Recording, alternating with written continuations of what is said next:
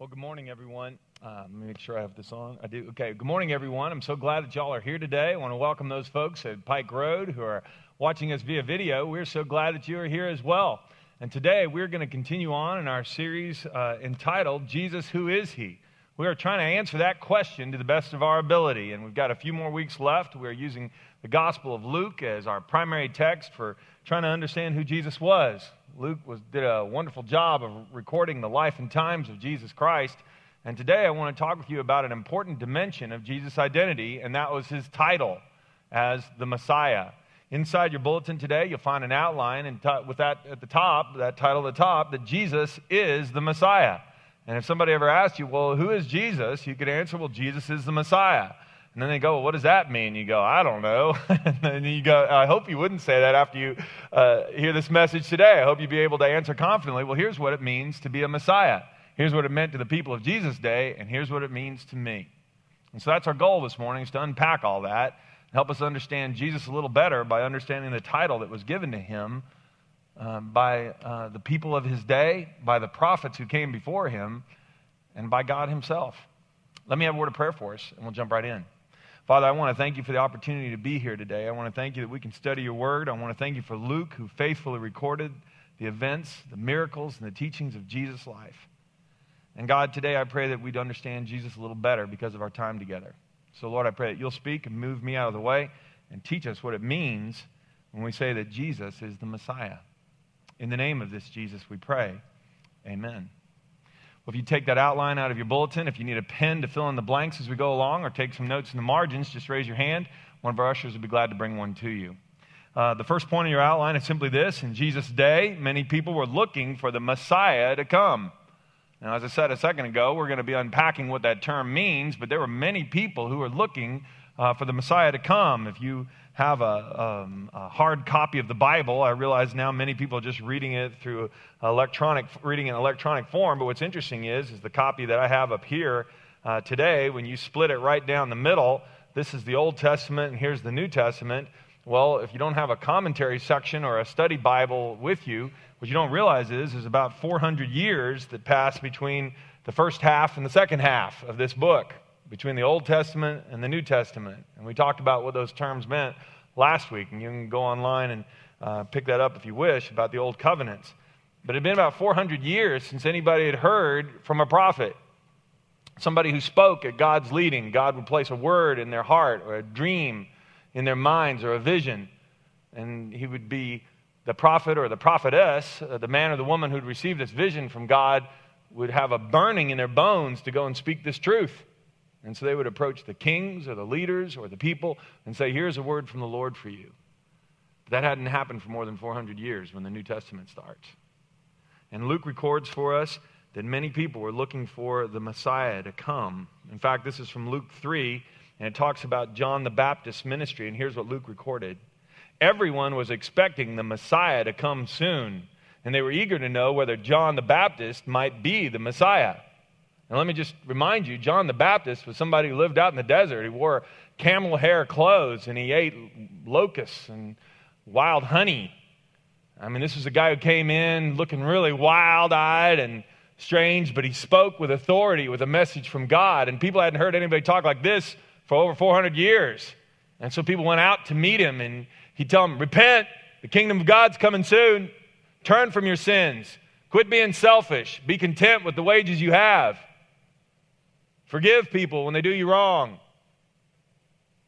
And people would just be cut to the quick, and they'd come to him, and he would baptize them in the Jordan River right there to symbolize that they were being washed, their sins were forgiven, and they were washed clean. And they went out to see him by the hundreds and by the thousands. And they didn't know what to make of this. It'd been so long, and they'd been waiting for a, a deliverer to come under the heading of Messiah. And so some people thought he might be the Messiah.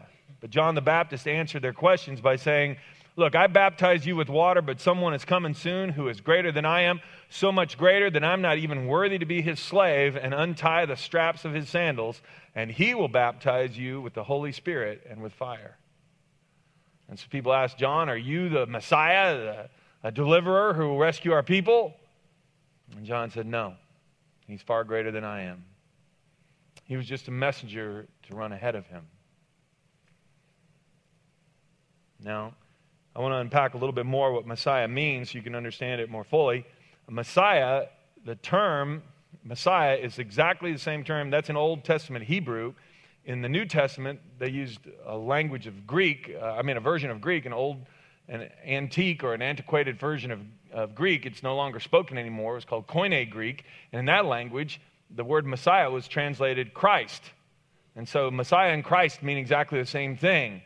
And so some of the passages that I read this morning, if you read it in a different translation, I'm reading it in a New Living Translation where it uses Messiah, he'll use the word Christ. That's the same. It, it doesn't matter. It all means the same thing. And it means anointed one. Messiah is from a Hebrew word uh, that meant to smear or to anoint. And where it was most profoundly seen is when David became king. Saul was the first king of Israel, and God had uh, it give, had given the people what they wanted. They wanted, king, they wanted a king who was tall and handsome and strong and looked like a great military leader. And so he gave him Saul, and Saul was a washout. He wouldn't obey God. But after, when Saul had failed and failed and failed again, God sent one of his prophets, Samuel, to the home of a man named Jesse. And Jesse had seven sons. And he said, The son, have the sons parade in front of you, and the one I choose, I want you to anoint him to be the next king. And it was the last one. It was the youngest of Jesse's sons, David. And as you'll read here, if you, you'll see this in your outline from 1 Samuel 16, here's where the term anointed one came to be understood. So as David stood there among his brothers, Samuel, the prophet, took the flask of olive oil that he had brought, and he anointed David with the oil. And the Spirit of the Lord came powerfully upon David from that day on. Took a flask of oil and put it over David's head, and the olive oil ran all over him, ran down all over him, dripping off of him. It symbolized on the outside what was happening on the inside, that God's Holy Spirit would now be all over him, which is what the text says. Holy Spirit just dripping off of him. That's why in the next chapter, in 1 Samuel 17, when Saul, who's supposed to be the great military leader that the people wanted, is cowering in his tent from a giant that is brought out by the Philistines to be their champion and challenging them, this little shepherd boy, David, who happened to be visiting his brothers, runs out to meet him with a sling and a stone. He runs right at the giant, slings the stone, and it hits him right in the forehead, and the giant falls down. David grabs his sword and cuts off his head. He picks up his head and holds it up, and the whole army charges. And people said, What kind of young man is this? This guy is a leader. This guy, in fact, when he was running at the giant, he said, the giant was taunting him, saying, Come here, boy, I'm going to give your flesh to the birds of the air. And David said, Oh, no, you come at me with sword and spear, but I come at you in the name of the Lord high God, the God of Israel, and you have insulted him, and he will deliver you to me. And people said, Wow, this is a leader. This guy is courageous. This guy is a champion. He's a conqueror, and God's Spirit is just dripping off of him. And that's the kind of king David was the greatest king they'd ever had. And they wanted another leader like that. Because during the time when Jesus came, they were under Roman occupation. And the leaders they had were much more concerned about politics and keeping their place than they were about leading the people in righteousness or leading the people in victory. And they wanted somebody like David to come again. Now, before David died, he wanted to build God a temple in Jerusalem.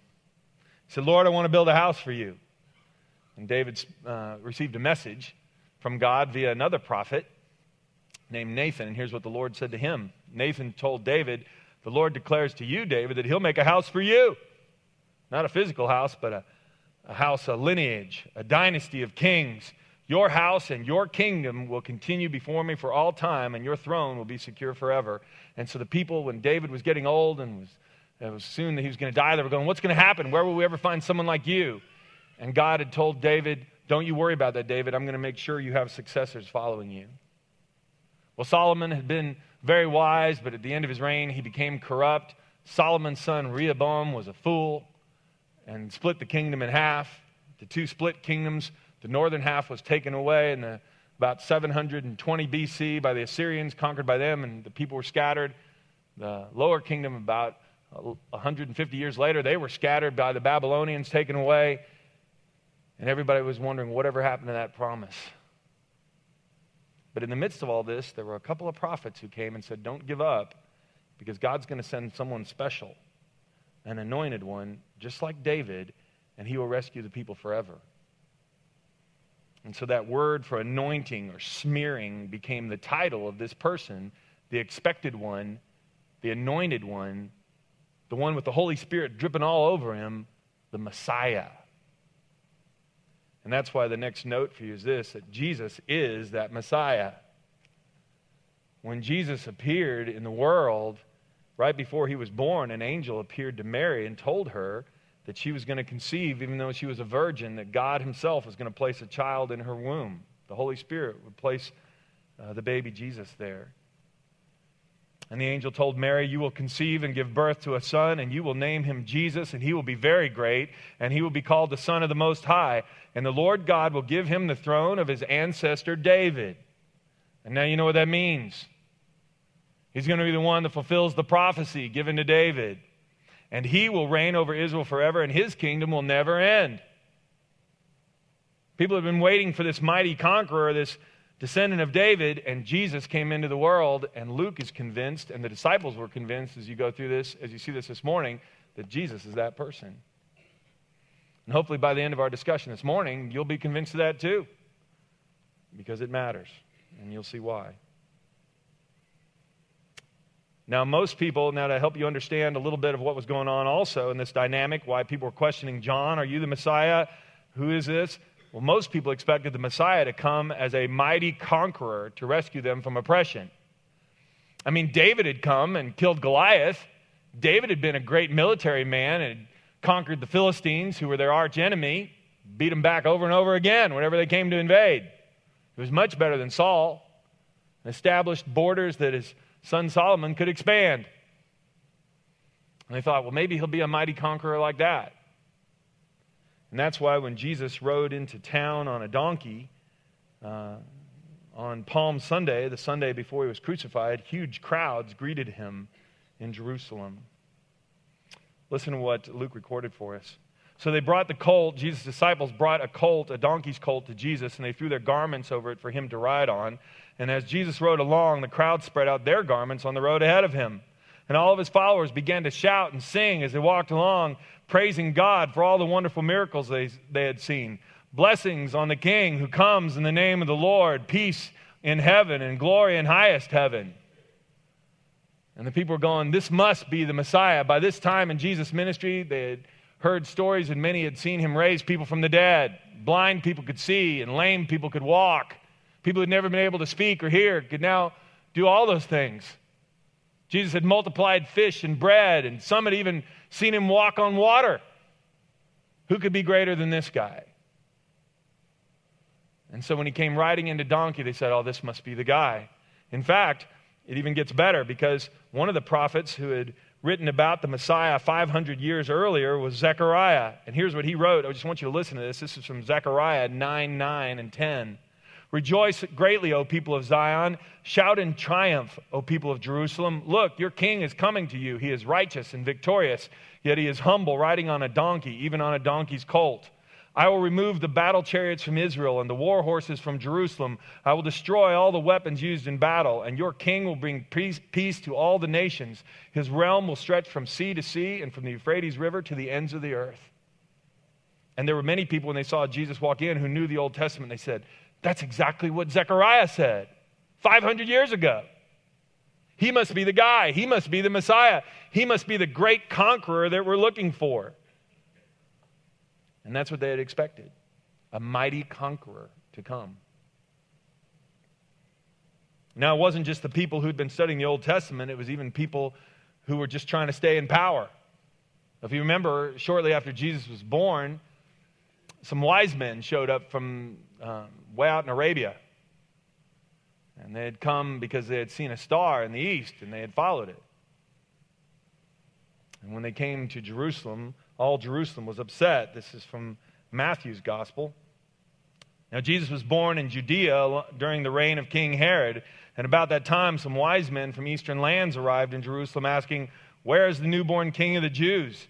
We saw his star that arose, and we've come to worship him. Now, King Herod was deeply disturbed when he heard this, as was everyone in Jerusalem. So he called a meeting of the leading priests and the teachers of religious law and asked, Where is the Messiah, this anointed one, supposed to be born? In Bethlehem in Judea, they said. And he, the reason they got that is from Micah 5 2. Let me read that to you. But you, O Bethlehem, are only a small village in Judah, yet a ruler of Israel will come from you whose origins are from the distant past. So even Herod, who is by no means a Bible scholar and by no means a follower of God, believed that there would be a mighty conqueror who would come, a Messiah, an anointed one, a great military conqueror. And so here's what Herod did he sent soldiers to kill all the boys in and around Bethlehem who were two years old and under, based on the wise men's report of the star's first appearance. People have been waiting for the Messiah to come, and when Jesus showed up, miracles and strange things started happening. When John the Baptist began his ministry, people said, Hey, something's going on now. Something we haven't seen in 400 years. Nobody's heard anything like this. And so they were expecting a great military leader. But the same crowd that cheered, Hosanna, Hosanna, God save us, when Jesus came into town on a donkey, fulfilling that prophecy, were the same people who turned on him on Good Friday. And the reason they did is because Jesus didn't seem to fit all the right categories. I mean, he did miracles, so the Holy Spirit of God was definitely upon him. But if he's going to be a military conqueror, he wasn't going about it the right way. He was telling people to forgive the Romans. And if they ask you to carry a pack one mile, go ahead and carry it two. Jesus, I mean, what kind of talk is that? He said, Love your enemies and pray for those who persecute you. Jesus, he was hanging around poor people and he forgave prostitutes and tax collectors. And he was supposed to be organizing a government and organizing a military and organizing a big campaign to kick the Romans out. But he kept talking about his father's kingdom and not the kingdom of Israel. And he even threw in these strange statements about how he was going to come to suffer and die. He was the Messiah, a mighty conqueror, like David. But Jesus came instead, and this is point two on your outline, that he came as a suffering servant to rescue all of us from sin and death. He didn't come as a mighty conqueror, he came as a suffering servant. And in Luke 9, Luke records one of the conversations between Jesus and his disciples. Now, the Son of Man, that's the title Jesus referred to himself as. The Son of Man must suffer many terrible things, he said. He'll be rejected by the elders, by the leading priests, by the teachers of religious law. He'll be killed, but on the third day, he'll be raised from the dead. And they didn't understand what he was talking about at all. I mean, it's very likely this whole disappointment with Jesus coming as a suffering servant might have been very much why Judas betrayed him. Judas was the treasurer of, the, of Jesus' disciples and his money. And he was thinking, man, if I'm the treasurer and this guy becomes the Messiah, I'm going to be, you know, secretary of the treasury. And he was angling for a big position, but Jesus didn't seem to be with it. And eventually he might have said, hey, this guy isn't the Messiah at all, and was willing to betray him. Jesus told Pilate before he was crucified, Pilate asked him, So are you the king of the Jews? And here was Jesus' answer My kingdom is not an earthly kingdom. If it were, my followers would fight to keep me from being handed over to Jewish leaders, but my kingdom is not of this world. Another time, when he was speaking to one of the religious leaders, Nicodemus, Jesus said, God did not send his son into the world to condemn the world, but to save the world through him. He didn't come in to take names and, and punish everybody, he came to save the world, the whole world. And for him to do that, it would be necessary for him to suffer and die. Now, biblical scholars had wondered about another person named in Scripture, and they didn't know how the Messiah was going to fit with this person that was listed in Isaiah uh, chapter 53. And there's a paragraph from that passage right now. You could read the whole chapter, and it'll just be amazing to you. They didn't know how it fit together because this described a suffering servant as well, and Jesus fulfilled this prophecy too. This was written 700 years before Jesus was born. The prophet Isaiah said there would be a man who would appear, who would be despised and rejected, a man of sorrows, acquainted with the deepest grief. We turned our backs on him and looked the other way. He was despised and we did not care. Yet it was our weaknesses he carried. It was our sorrows that weighed him down. He was pierced for our rebellion. He was crushed for our sins. He was beaten so we could be whole. He was whipped so we could be healed. All of us, like sheep, have, have strayed away. We have left God's paths to follow our own, yet the Lord laid on him the sins of us all. And when people had been trying to understand the prophecies about future leaders to come, they understood a Messiah who would ride in humble on a donkey's colt, but would come in and set things right in Jerusalem. They were looking forward to a leader who would be born in Bethlehem, which was David's hometown, by the way, who would come and be a mighty leader whose origins are from the distant past. But this business about being a suffering servant, and who's this guy? And people didn't know. It had never occurred to them that they would be one and the same person. And that's why so many people were confused about Jesus. They couldn't imagine a mighty king who had come to suffer and die. Everybody's heard of kings who sent their troops into battle to die to save the king. Nobody'd ever heard of a king who went into battle to die to save his troops. Lots of people had heard about kings who taxed the people in order that he could be rich. Nobody had ever heard of a king who left the riches of heaven to become poor and become one of his people. I mean, Jesus' logic is all upside down. And that's why it takes great faith to trust him. Because the math doesn't work in our world. We conquer, we climb the hill, and we get to be king of the hill. We shove everybody else off. And Jesus says, Well, it's not that way in my Father's kingdom. If you want to follow me, you got to put yourself last and serve others. If somebody strikes you on one cheek, well, then turn the other one. And like I said, people just didn't know what to make of him. There's an important note here on this, and that is that Jesus' agenda was bigger and better than everyone else's agenda. The people of Israel, when they came to see John the Baptist, are you the Messiah? When Herod killed all little babies, thinking there might be a, a mighty conqueror born there. When the people saw Jesus riding in on a donkey and they thought, here, our military champion has come, they were all looking for a military conqueror, a king of Israel, who'd restore Israel to its former glory, as it was during the days of David and Solomon. And Jesus had much bigger and better plans. And that's why when the angel appeared to the shepherds at Jesus' birth, the angel didn't talk about a savior for just Israel, but a savior for the whole world. I mean, you've probably heard this passage at Christmas time. Now hear it in terms of the Messiah or the Christ. Do not be afraid, the angel told the shepherds, for behold, I bring you good tidings of great joy, great joy which shall be to all people. If you'd circle all people, not just Israel. For there is born to you this day in the city of David a Savior who is Christ. If you circle Christ or Messiah, it meant the same thing to them. Who is Christ the Lord.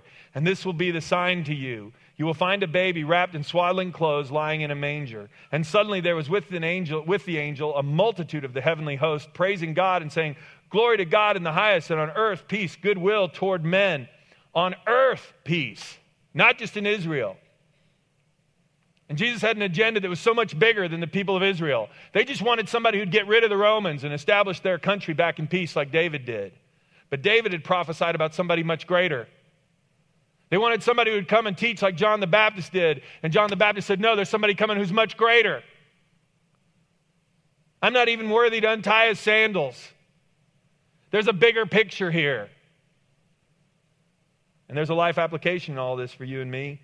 Jesus' agenda for me is bigger than my agenda. Jesus' agenda for my life is bigger than my agenda for my life.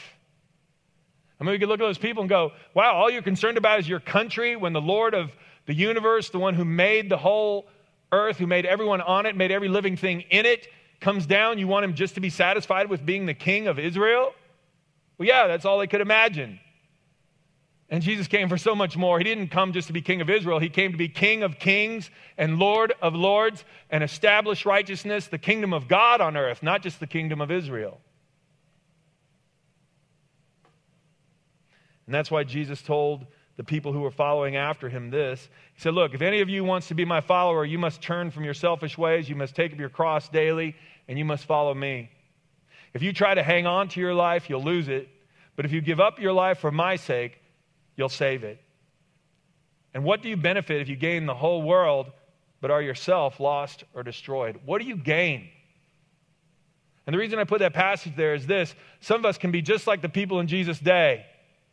They were expecting somebody just to take care of them, they didn't care about the rest of the world. And we can be just as narrowly focused. We, we're focused on one bad habit or one fault in our character. We might eat too much or drink too much or cuss too much or lose our temper or who knows what all. And we say, God, I just want you to help me fix this part of my life. And Jesus comes to us and he says, No, I'm your Lord. I want you to come to me. We'll fix that all right, but I want to change you into a brand new person. See, Jesus doesn't want to settle for just one small part of my life, He wants my whole life. He wants your whole life. And that's why when you come to Jesus, Jesus said, Hey, now count the cost. Because as C.S. Lewis pointed out in Mere Christianity, Jesus is like a dentist. I mean, you go to the dentist because one tooth is hurting. You know what they do? They x ray your whole mouth. They won't be satisfied in fixing that one tooth, they go and fix all the others too. That's why a lot of us don't want to go. Because we know once we get that guy in there, that rascal's going to go after all kinds of problems. And it's the same way with Jesus. We get Jesus in our life and say, Hey, God, I want you to fix this little part of my life because I'm kind of lazy and I want you to work with that. And He goes, Well, yeah, that's fine, but we're going to change every part of your life. Well, now hold on. I'll never forget a few years ago, a woman came to me and her husband had a really bad temper and he drank too much. And she said, You got to talk to him. And I said, Well, where is he? And she said, Well, he's sitting out in the car. He won't come in. Wouldn't even come into my office. So I walked out to the car. I said, Will you meet with me? And he goes, Look, I don't need this Christian stuff. And I go, Well, let's just see. And so we went and got something to eat together. Talked him into meeting me at a restaurant if I bought, okay? He'd give me that much time. and we talked about some things. I said, Brother, you need Jesus. You need your whole life changed. He had so much pain and bitterness stored up in him. It was little wonder he was angry all the time. It's little wonder he drank so much. He was trying to medicate away all the pain and the grief. Do you know that guy surrendered his heart to Christ? Became a believer, became a brand new person. Started reading his Bible every day. Joined a small group. Just changed from the inside out. And then about six or seven months after this all happened, his wife came to see me again. And she said, You know, my husband's a completely different person. I said, That's right. And she said, And now we don't go out dancing anymore. We don't go out drinking anymore. We don't do any of this stuff. I didn't tell you to fix everything. I just wanted you to stop a few things. I am serious. She was mad as fire that Jesus came in and changed the whole thing. I said, Well, it doesn't work this way. By the way, you've got a problem with that, take it up with management. I'm just in sales. Okay, I don't I don't do that. I mean, this is just a true story. I've also had kids that have come to Christ and they were in my college ministry uh, when I was working at Frazer Methodist. And these kids would get dedicated to Christ, and after they graduate with a degree, they'd want to go in the mission field. And I have parents come and call me and say, Now, look, I'm really glad you worked with my son or you worked with my daughter, but you got to talk them out of this dang fool notion of going into ministry and missions. I mean, no offense, but they've got a college degree, and I don't want them to end up doing something like ministry. Anybody can do ministry.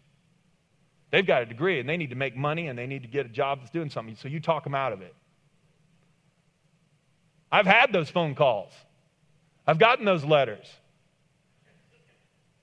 Now, if you want to come to Jesus, I'm not going to guarantee that He's not going to give you a whole new perspective on life. If you come to Jesus and you say, Lord, I want to surrender my temper, well, He'll deal with that, but He's going to deal with a lot more. He didn't come to be king of part of your life, He came to be king of all of your life. He didn't come to be king of Israel, He came to be king of the whole world that He created. He didn't come to bring peace to one little patch of real estate, He came to bring peace to the whole planet. He is the Prince of Peace. And so, before you and I judge the people of Israel with their narrow vision, realize we can be just the same. You can have part of me, Lord, but not all of me. Don't play that game. That's a dangerous game. It's short sighted and wrong. Now, real quickly, I want to also point out, as Luke pointed out, that people have always been divided over Jesus' identity. The Jewish religious leaders, by the way, thought that Jesus was a threat to their political power. They saw him just as a political threat. The leading priests and the Pharisees called the high council together.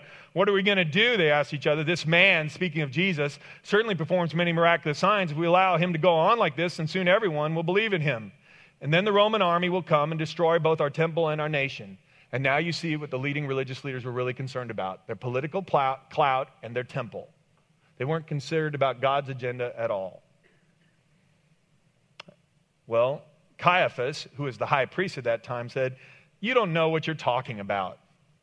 You don't even realize that it's better for you that one man should die for the people than for the whole nation to be destroyed. He didn't even realize he was giving a prophecy. That's exactly why Jesus came. One man should die so the whole nation wouldn't be destroyed. He was thinking in terms of the Romans. Jesus died because he was thinking in terms of hell. So from that time on, the Jewish leaders began to plot Jesus' death. They saw him as a political threat. When Jesus was crucified, he was crucified in the middle with two criminals, one on either side. Jesus was numbered with the criminals. That was another prophecy that David gave in Psalm 22, by the way. But the two criminals who were crucified with Jesus were split on their opinions of him. They were split. Two others, both criminals, were led out to be executed with Jesus. And when they came to the place called the skull, they nailed Jesus to a cross. And the criminals who were also crucified were also crucified, one on his right and one on his left. And one of the criminals hanging beside him scoffed, So you're the Messiah, are you? This great conqueror with the Holy Spirit dripping off of him? If you're this Messiah, this Christ, prove it by saving yourself and us too while you're at it. I mean, if you're this great conqueror, a cross shouldn't be any problem for you. But the other criminal protested, Don't you fear God even when you have been sentenced to die? We deserve to die for our crimes, but this man hasn't done anything wrong. And then he said to Jesus, Remember me when you come into your kingdom. And Jesus replied, I assure you, today you'll be with me in paradise. The religious leaders saw Jesus just as a political threat. He wasn't the Messiah, he was just a troublemaker. The people crucified with him were split. But the disciples believed that Jesus is the Messiah. One day, as Jesus was talking to his disciples, he said, Who do people say that I am? Well, they replied, Some say you're John the Baptist. Because by this time, John the Baptist had died, he was beheaded, and they believed that God had supernaturally put John's spirit in another body, I guess, or something. Some say John the Baptist. Some say you're the Old Testament prophet Elijah. And others say you're one of the other ancient prophets risen from the dead. And then Jesus asked them, But who do you say that I am? And Peter replied, You are the Messiah sent from God, the anointed one, with the Holy Spirit dripping all over him, the conqueror of sin and death, not just the Roman army. Not a king of Israel, but the king of kings. Not just a prince of one little patch of real estate, but the Prince of Peace for the whole earth. And that brings us to our last life application this morning. You and I must each answer the question who is Jesus? I mean, that's this whole series. Who is Jesus? Who is he? Who do you say he is? He came into this very world that he created, but the world didn't recognize him. He came to his own people, and even they rejected him. But to all who believed him and accepted him, he gave them the right to become the children of God. Yesterday morning, I was asked to uh, lead a funeral service, a memorial service, for a beautiful woman who passed away. And what was really intriguing about this funeral was that she had all of her affairs organized. She was a very detailed person. In the eventuality of her death, she had a statement of her funeral requests she had memorial service order. She planned out the whole funeral service in order, and she had a confession of her faith, signed and notarized. Her name is Melinda Harris, and she said, I, Melinda Harris, do hereby announce and confess my faith that on this day, the 16th day of March of 2009, I do believe in Jesus Christ, the Son of the living God.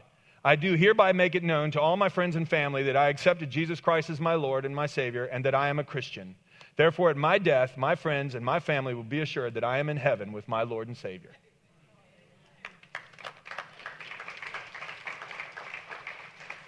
And in her funeral request, she said she'd request a service to be conducted by John Schmidt. So the family called me. And she says in here, make sure John says this accept Christ today, for tomorrow may be too late. She was 47.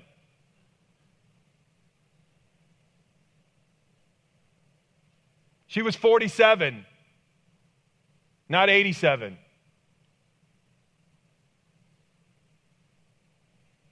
Now, look, we can talk about the Messiah, and you can have all, you got enough trivia now to win Bible Trivial Pursuit, okay? About what Messiah means. That is not the point of this lesson. Jesus asked his disciples, Who do you say that I am? And I would ask you the same question this morning Who do you say that I am? Who do you say Jesus is? Is he the Messiah, the King of Kings, the Holy Spirit just running all over him? Or is he just another guy? Because we need a suffering servant. We need someone to die in our place. But if you acknowledge that He is the Messiah, He doesn't want one little chunk of real estate in your life. He doesn't want one part of one bad habit or one bad sin. He wants all of you. And are you ready to come to Him?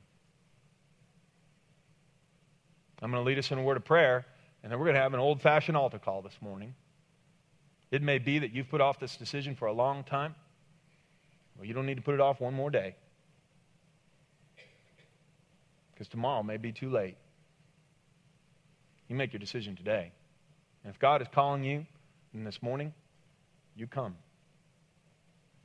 Let me pray for us. Heavenly Father, there are certain times in this ministry when the only right response is an altar call. I cannot talk about the Messiah, the King of Kings, the Lord of Lords, the Anointed One, without proclaiming, Lord, that He is still open for all to come to Him. But Father, the call to follow you is a total call. We must surrender all. We must deny ourselves daily, pick up our cross, and give everything to you. What does it profit to gain the whole world and not be right with you? And so, Heavenly Father, this morning, I pray that if you have spoken to someone's heart and they have stalled this and put this off, and they've even been thinking about this for the last few weeks, I got to get right with Jesus, that they'd come forward this morning, today, and seal it. They could do what Melinda did and say, I hereby confess my faith and announce that Jesus Christ is my Lord and Savior and He is the Son of the living God. I'm proud of Melinda, Lord, and I'm glad she's in your presence. And God, we open the doors wide open this morning for someone else to come. In the name of Jesus, the Messiah, we pray these things.